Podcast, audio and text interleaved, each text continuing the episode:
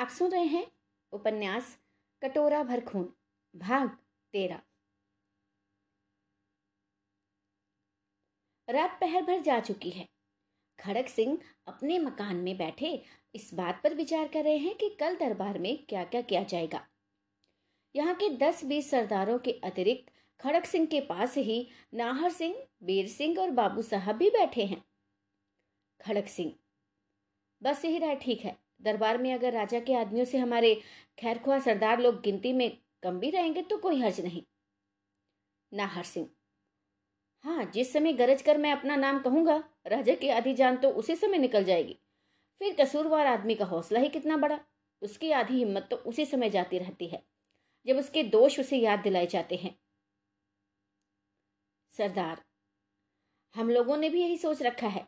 कि या तो अपने को हमेशा के लिए उस दुष्ट राजा की ताबीदारी से छुड़ाएँगे, या फिर लड़कर जान ही दे देंगे। नाहर सिंह अरे ईश्वर, चाहे तो ऐसी नौबत ही नहीं आएगी, और सहज ही में सब काम हो जाएगा। राजा की जान लेना, ये तो कोई बड़ी बात नहीं। अगर मैं चाहता तो आज तक कभी का उसे यमलोक पहुँचा दिया होता, मगर मैं आज का सा समय ढूंढ रहा था, और चाहता था कि वह तभी मारा जाए जब उसकी हरामजादगी लोगों पर साबित हो जाए। और लोग भी समझ जाएँ कि बुरे कामों का फल ऐसा ही होता है। खड़क सिंह हाँ आपने कहा था कि बाबा जी ने तुमसे मिलना मंजूर कर लिया। घंटे दो घंटे में यहाँ ज़रूर आएँगे, मगर अभी तक आए नहीं। नाहर सिंह, वे ज़रूर आएँगे। इतने ही में दरमान ने आकर अर्ज़ किया कि एक साधु बाहर खड़े हैं, जो हाजिर होना चाहते हैं। इतना सुनते ही खड़क सिंह उठ खड़े हुए और सबों की तरफ़ देख कर बोले ऐसे परोपकारी महात्मा की इज़्ज़त सबों को करनी चाहिए। सबके सब उठ खड़े हुए और आगे बढ़कर बड़ी इज़्ज़त से बाबा जी को ले आए और सबसे ऊँचे दर्जे पर बिठाया। बाबा, आप लोग व्यर्थ इतना कष्ट कर रहे हैं। मैं एक अदना फकीर, इतनी प्रतिष्ठा की योग्य नहीं हूँ। खड़क सिंह, यह कहने की कोई आवश्यकता नहीं। आपकी तारीफ़ नाहर सिंह की जुबानी जो कुछ सुनी है, मेरे दिल में है। बाबा अच्छा इन बातों को जाने दीजिए और ये कहिए कि दरबार के लिए जो कुछ बंदोबस्त आप लोग करना चाहते थे, वे हो गया या नहीं? खड़क सिंह, सब दुरुस्त हो गया। कल रात को राजा के बड़े बाग में दरबार होगा। बाबा, मेरी भी इच्छा होती है कि दरबार में चलूँ। खड़क सिंह, आप खुशी से चल सकते हैं, रोकने वाला कौन है? बाबा, मगर इस जटा, दाढ़ी, मूछ और मिट्टी लगाए हुए बदन से वहाँ जाना बेमौके होगा। खड़क सिंह कोई बेमौके ना होगा। बाबा, क्या हर्ज होगा अगर एक दिन के लिए मैं साधु का भेज छोड़ दूँ और सरदारी ठाट बना लूँ? खड़क सिंह, ओहो हो, इसमें भी कोई हर्ज नहीं, साधु और राजा समान ही समझे जाते हैं। बाबा, और तो कुछ, और कोई कुछ तो नहीं कहेगा, मगर नाहर सिंह से चुप ना रह जाएगा। नाहर सिंह, अरे मुझे इसमें कोई उज्र नहीं होगा। बाबा, क्यों? का सबब तुम नहीं जानते? और ना मैं कह सकता हूँ। मगर इसमें कोई शक नहीं कि जब मैं अपना सरदारी ठाट बनाऊँगा तो तुमसे चुप नहीं रहा जाएगा। नाहर सिंह, ना मालूम आप ऐसा क्यों कह रहे हैं? बाबा, आप गवाह रहिए खड़क सिंह जी। नाहर कहता है कि मैं कुछ नहीं बोलूँगा। खड़क सिंह, अरे भाई, मैं खुद हैरान हूँ कि नाहर क्यों बोलेगा? बाबा अच्छा फिर हजाम को बुलवाइए। अभी मालूम हो जाता है। लेकिन आप और नाहर थोड़ी देर के लिए मेरे साथ एकांत में चलिए और हजाम को भी उसी जगह आने का हुक्म दीजिए। आखिर ऐसा ही किया क्या? बाबा जी खड़क सिंह और नाहर सिंह एकांत में गए। हजाम भी उसी जगह हाजिर हुआ।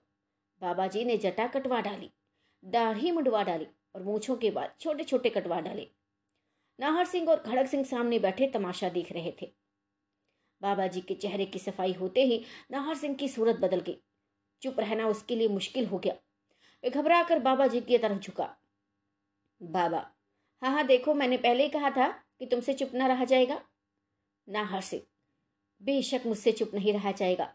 चाहे जो हो, मैं बिना बोले कभी नहीं रह सकता। खड़क सिंह नाहर सिंह ये क्या मामला है? नाहर सिंह नहीं नहीं, मैं बिना बोले रह नहीं सकता। बाबा, ये तो मैं पहले ही से समझे था। खैर, हजाम को विदा हो लेने दो। केवल हम तीन आदमी रह जाएँ। तो जो चाहे बोलना। हजाम बिता हुआ। दो खिदमतगार बुलाए गए।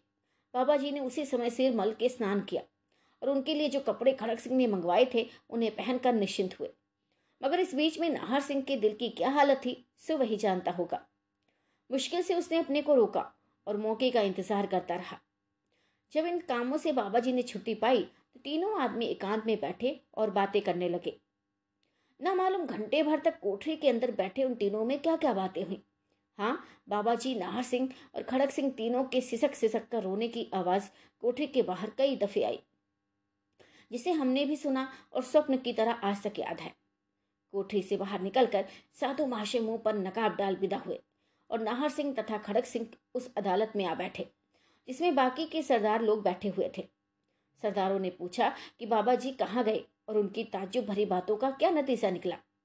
इसके जवाब में खड़क सिंह ने कहा कि बाबा जी इस समय तो चले गए, मगर कह गए हैं कि मेरे पेट में जो जो बातें भेद के तौर पर जमा हैं, वे कल दरबार में ज़ाहिर हो जाएँगी। इसलिए मेरे साथ आप लोगों को भी उनका हाल कल ही मालूम होगा। आधी रात तक एक लोग बैठे बातचीत करते रहे। इसके बाद अपने अपने घर की तरफ़ रवाना हुए। हरिपुर के राजा करण सिंह राठू का बाग बड़ी तैयारी से सजाया गया। रोशनी के सबब दिन की तरह उजाला हो रहा था। बाग की हर एक रविश पर रोशनी की गई थी। बाहर की रोशनी का इंतज़ाम भी बहुत अच्छा था। बाग के फाटक से लेकर किले तक जो एक कोस के लगभग होगा, सड़क के दोनों तरफ़ गज की रोशनी थी। हज़ारों आदमी आ जा रहे थे। शहर में हर तरफ़ इस दरबार की धूम थी। कोई कहता था कि आज महाराज नेपाल की तरफ़ से राजा को पदवी दी जाएगी। कोई कहता था कि नहीं नहीं महाराज को यहाँ की रियायत चाहती है या नहीं? इस बात का फैसला किया जाएगा। और इस राजा को गद्दी से उतार कर दूसरे को राज तिलक दिया जाएगा।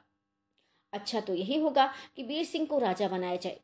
हम लोग इसके लिए लड़ेंगे, धूम मचाएँगे और जान तक देने को तैयार रहेंगे। इसी प्रकार तरह तरह के चर्चे शहर में हो रहे थे। शहर भर वीर सिंह का पक्षपाती मालूम होता था। मगर जो लोग बुद्धिमान थे, उनके मुँह से एक बात भी नहीं निकलती थी। और वे लोग मन ही मन में ना मालूम क्या सोच रहे थे। आज के दरबार में जो कुछ होना है, इसकी खबर शहर के बड़े बड़े रईसों और सरदारों को भी ज़रूर थी। मगर वे लोग जवान से इस बारे में एक शब्द भी नहीं निकालते थे। बाग में एक आलिशान बहरादरी थी। उसी में दरबार लगाया गया। उसकी सजावट हद से ज़्यादा बड़ी हुई थी। खड़क सिंह ने राजा को कहला भेजा कि दरबार में एक सिंहासन भी रहना चाहिए। जिस पर पदवी देने के बाद आप बैठाए जाएँगे। इसलिए बारादरी के बीचों बीच में सोने का सिंहासन बिछा हुआ था। उसके दाहिनी तरफ़ राजा के लिए और बाईं तरफ़ नेपाल के सेनापति खड़क सिंह के लिए चांदी की कुर्सी रखी गई थी और सामने की तरफ़ शहर के रईसों और सरदारों के लिए दुपट्टी, मखमली, गद्दी की कुर्सियाँ लगाई गई थी। सजावट का सामान जो राज दरबार के लिए मुनासिब था, सब दुरुस्त किया गया था। चिराग जलते ही दरबार में लोगों की आवाज़ शुरू हो गई और पहर रात जाते जाते दरबार अच्छी तरह भर गया। राजा करण सिंह और खड़क सिंह भी अपनी अपनी जगह बैठ गए। नाहर सिंह, वीर सिंह और बाबू साहब भी दरबार में बैठे हुए थे। मगर बाबा जी अपने मुँह पर नकाब डाले एक कुर्सी पर भी राज रहे थे। जिनको देख लोग ताजुब कर रहे थे और राजा इस विचार में पड़ा हुआ था कि ये कौन है? राजा या राजा के आदमी नाहर सिंह को नहीं पहचानते थे, पर बीर सिंह को बिना हथकड़ी, बेड़ी के स्वतंत्र देखकर राजा की आँख क्रोध से कुछ लाल हो गई। मगर ये मौका बोलने का नहीं था, इसलिए चुप रहा। हाँ राजा की दो हज़ार फौज चारों तरफ़ से बाघ को घेरे हुए थी, और राजा के मुसाहब लोग इस दरबार में कुर्सियों पर ना बैठ के, ना मालूम किस धुन में चारों तरफ़ घूम रहे थे। सेनापति खड़क सिंह के भी चार सौ बहादुर लड़ाके जो नेपाल से साथ आए थे बाग के बाहर चारों तरफ़ बट कर फैले हुए थे। और नाहर सिंह के सौ आदमी भी भीड़ में मिले जुले चारों तरफ़ घूम रहे थे। बाग के अंदर दो हज़ार से ज़्यादा आदमी मौजूद थे, जिनमें पाँच सौ राजा की फौज थी और बाकी रियाया। जब दरबार अच्छी तरह भर गया, खड़क सिंह ने अपनी कुर्सी से उठकर ऊँची आवाज़ में कहा, मैं महाराज नेपाल का सेनापति जिस काम के लिए यहाँ भेजा गया हूँ, उसे पूरा करता हूँ। आज का दरबार केवल दो कामों के लिए किया गया है। एक तो इस राज्य के दीवान वीर सिंह का, जिसके ऊपर राजकुमार का खून साबित हो चुका है। फैसला किया जाए। दूसरे राजा करण सिंह को अधिराज की पदवी दी जाए। इस समय लोग इस विचार में पड़े होंगे कि वीर सिंह जिस पर राजकुमार के मरने का इल्ज़ाम लग चुका है, बिना हथकड़ी बेड़ी के यहाँ क्यों दिखाई देता है? इसका जवाब मैं ये देता हूँ कि एक तो वीर सिंह यहाँ के राजा का दीवान है, दूसरी इस भरे हुए दरबार में से किसी तरह भाग नहीं सकता। तीसरे परसों राजा के आदमियों ने उसे बहुत जख्मी किया है, जिससे वह खुद कमज़ोर हो रहा है। चौथे, वीर सिंह को इस बात का दावा है कि वह अपनी बेकसूरी साबित करेगा। असुबीर सिंह को हुक्म दिया जाता है कि उसे जो कुछ कहना है, वो कहे। इतना कहकर खड़क सिंह बैठ गए और वीर सिंह ने अपनी कुर्सी से उठकर कहना शुरू किया। आप लोग जानते हैं और कहावत मशहूर है कि जिस समय आदमी अपनी जान से ना उम्मीद होता है तो जो कुछ उसके जी में आता है, कहता है। और किसी से नहीं डरता। आज मेरी भी वही हालत है। यहाँ के राजा करण सिंह ने राजकुमार के मारने का बिल्कुल झूठा इल्ज़ाम मुझ पर लगाया है। उसे अपने लड़के को तो कहीं छिपा दिया है और गरीब रियाया का खून करके मुझे फंसाना चाहता है। आप लोग ज़रूर कहेंगे कि राजा ने ऐसा क्यों किया?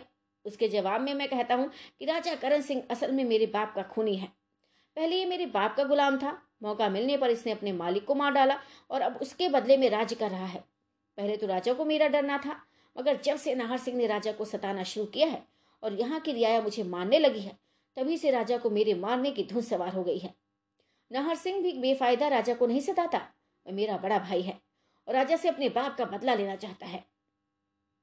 करण सिंह करण सिंह राठू नाहर सिंह सुंदरी, तारा और अपना कुल किस्सा जो हम ऊपर सुनाए हैं। खुलासा कहने के बाद फिर से वीर सिंह बोला अब आप लोग उन दोनों बातों का अर्थात एक तो मुझ पर झूठा इल्ज़ाम लगाने का और दूसरे मेरे पिता को मारने का सबूत चाहेंगे। तो इनमें से एक बात का सबूत तो मेरे बड़े भाई नाहर सिंह देंगे, जिसका असल नाम विजय सिंह है और जो इसी दरबार में मौजूद हैं, तथा सिवाय राजा के और किसी का दुश्मन नहीं है वो। और दूसरी बात का सबूत कोई और आदमी देगा जो शायद यहीं कहीं मौजूद है। इन बातों को सुनते ही चारों तरफ़ से त्राही त्राही की आवाज़ आने लगी। राजा के तो होश उड़ गए। अब राजा को विश्वास हो गया कि ये दरबार केवल इसलिए लगाया गया है कि यहाँ की कुल रियाया के सामने मेरा कसूर साबित कर दिया जाए। और मैं नालायक और बेईमान ठहरा जाऊँ ये सिंहासन भी शायद इसलिए रखवाया गया है, इस पर रियाया की तरफ़ से नाहर सिंह या वीर सिंह को बिठाया जाए।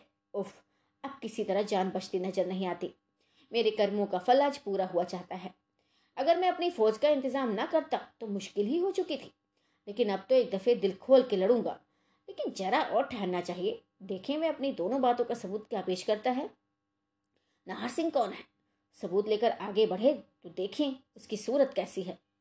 राजा इन सब बातों को सोचता ही रहा। उधर बीर सिंह की बात समाप्त होते ही नाहर सिंह, जिसका नाम अब हम विजय सिंह लिखेंगे, अपनी कुर्सी से उठा और वही चिट्ठी जो उसने रामदास की कमर से पाई थी खड़क सिंह के हाथ में, ये कहकर दे दी कि एक सबूत तो ये है। खड़क सिंह ने उस चिट्ठी को खड़े होकर ज़ोर से सबों को सुनाकर पढ़ा। और चिट्ठी वाला हाथ ऊँचा करके कहा, एक बात का सबूत तो पक्का मिल गया। इस चिट्ठी पर राजा के दस्तखत के सिवाय उसकी मुहर भी है, जिसे वह किसी तरह इनकार नहीं कर सकता। चिट्ठी को सुनते ही चारों तरफ़ से आवाज़ आने लगी, लानत है ऐसे राजा पर, अरे लानत है ऐसे राजा पर। खड़ग सिंह अपनी कुर्सी पर बैठे ही थे कि बाबा जी उठ खड़े हुए। मुँह से नकाब हटाकर सिंहासन के पास चले गए और ज़ोर से बोले, और दूसरी बात का सबूत मैं हूँ। राजा तो मुझे देखते ही पहचान गया होगा कि मैं फलाना हूँ। मगर आप लोग ये सुनकर घबरा जाएँगे कि वीर सिंह का बाप करण सिंह, जिसे राजा ने जहर दिया था और जिसका किस्सा अभी वीर सिंह आप लोगों को सुना चुका है, मैं ही हूँ। मेरी जान बचाने वाले का भाई भी इस शहर में मौजूद है। हाँ यदि राजा का जोश कोई रोक सके तो मैं आप लोगों को अपना विचित्र हाल सुनाऊं। मगर ऐसी आशा नहीं है। बेईमान राजा की जल्दबाजी, आप लोगों को मेरा कुस्सा, किस्सा जो है वो सुनने नहीं देगी। देखे देखे मैं बेईमान कुर्सी से उठकर मुझ पर वार करना चाहता है। नमक हराम और विश्वासघाती को अभी शर्म नहीं मालूम होती। और वह बाबा जी की बातें कैसे पूरी हो सकती थी? बेईमान राजा का दिल उसके काबू में नहीं था। और ना, वह यही चाहता था कि बाबा जी यानी करण सिंह, यहाँ रहे और उनकी कोई बात सुने।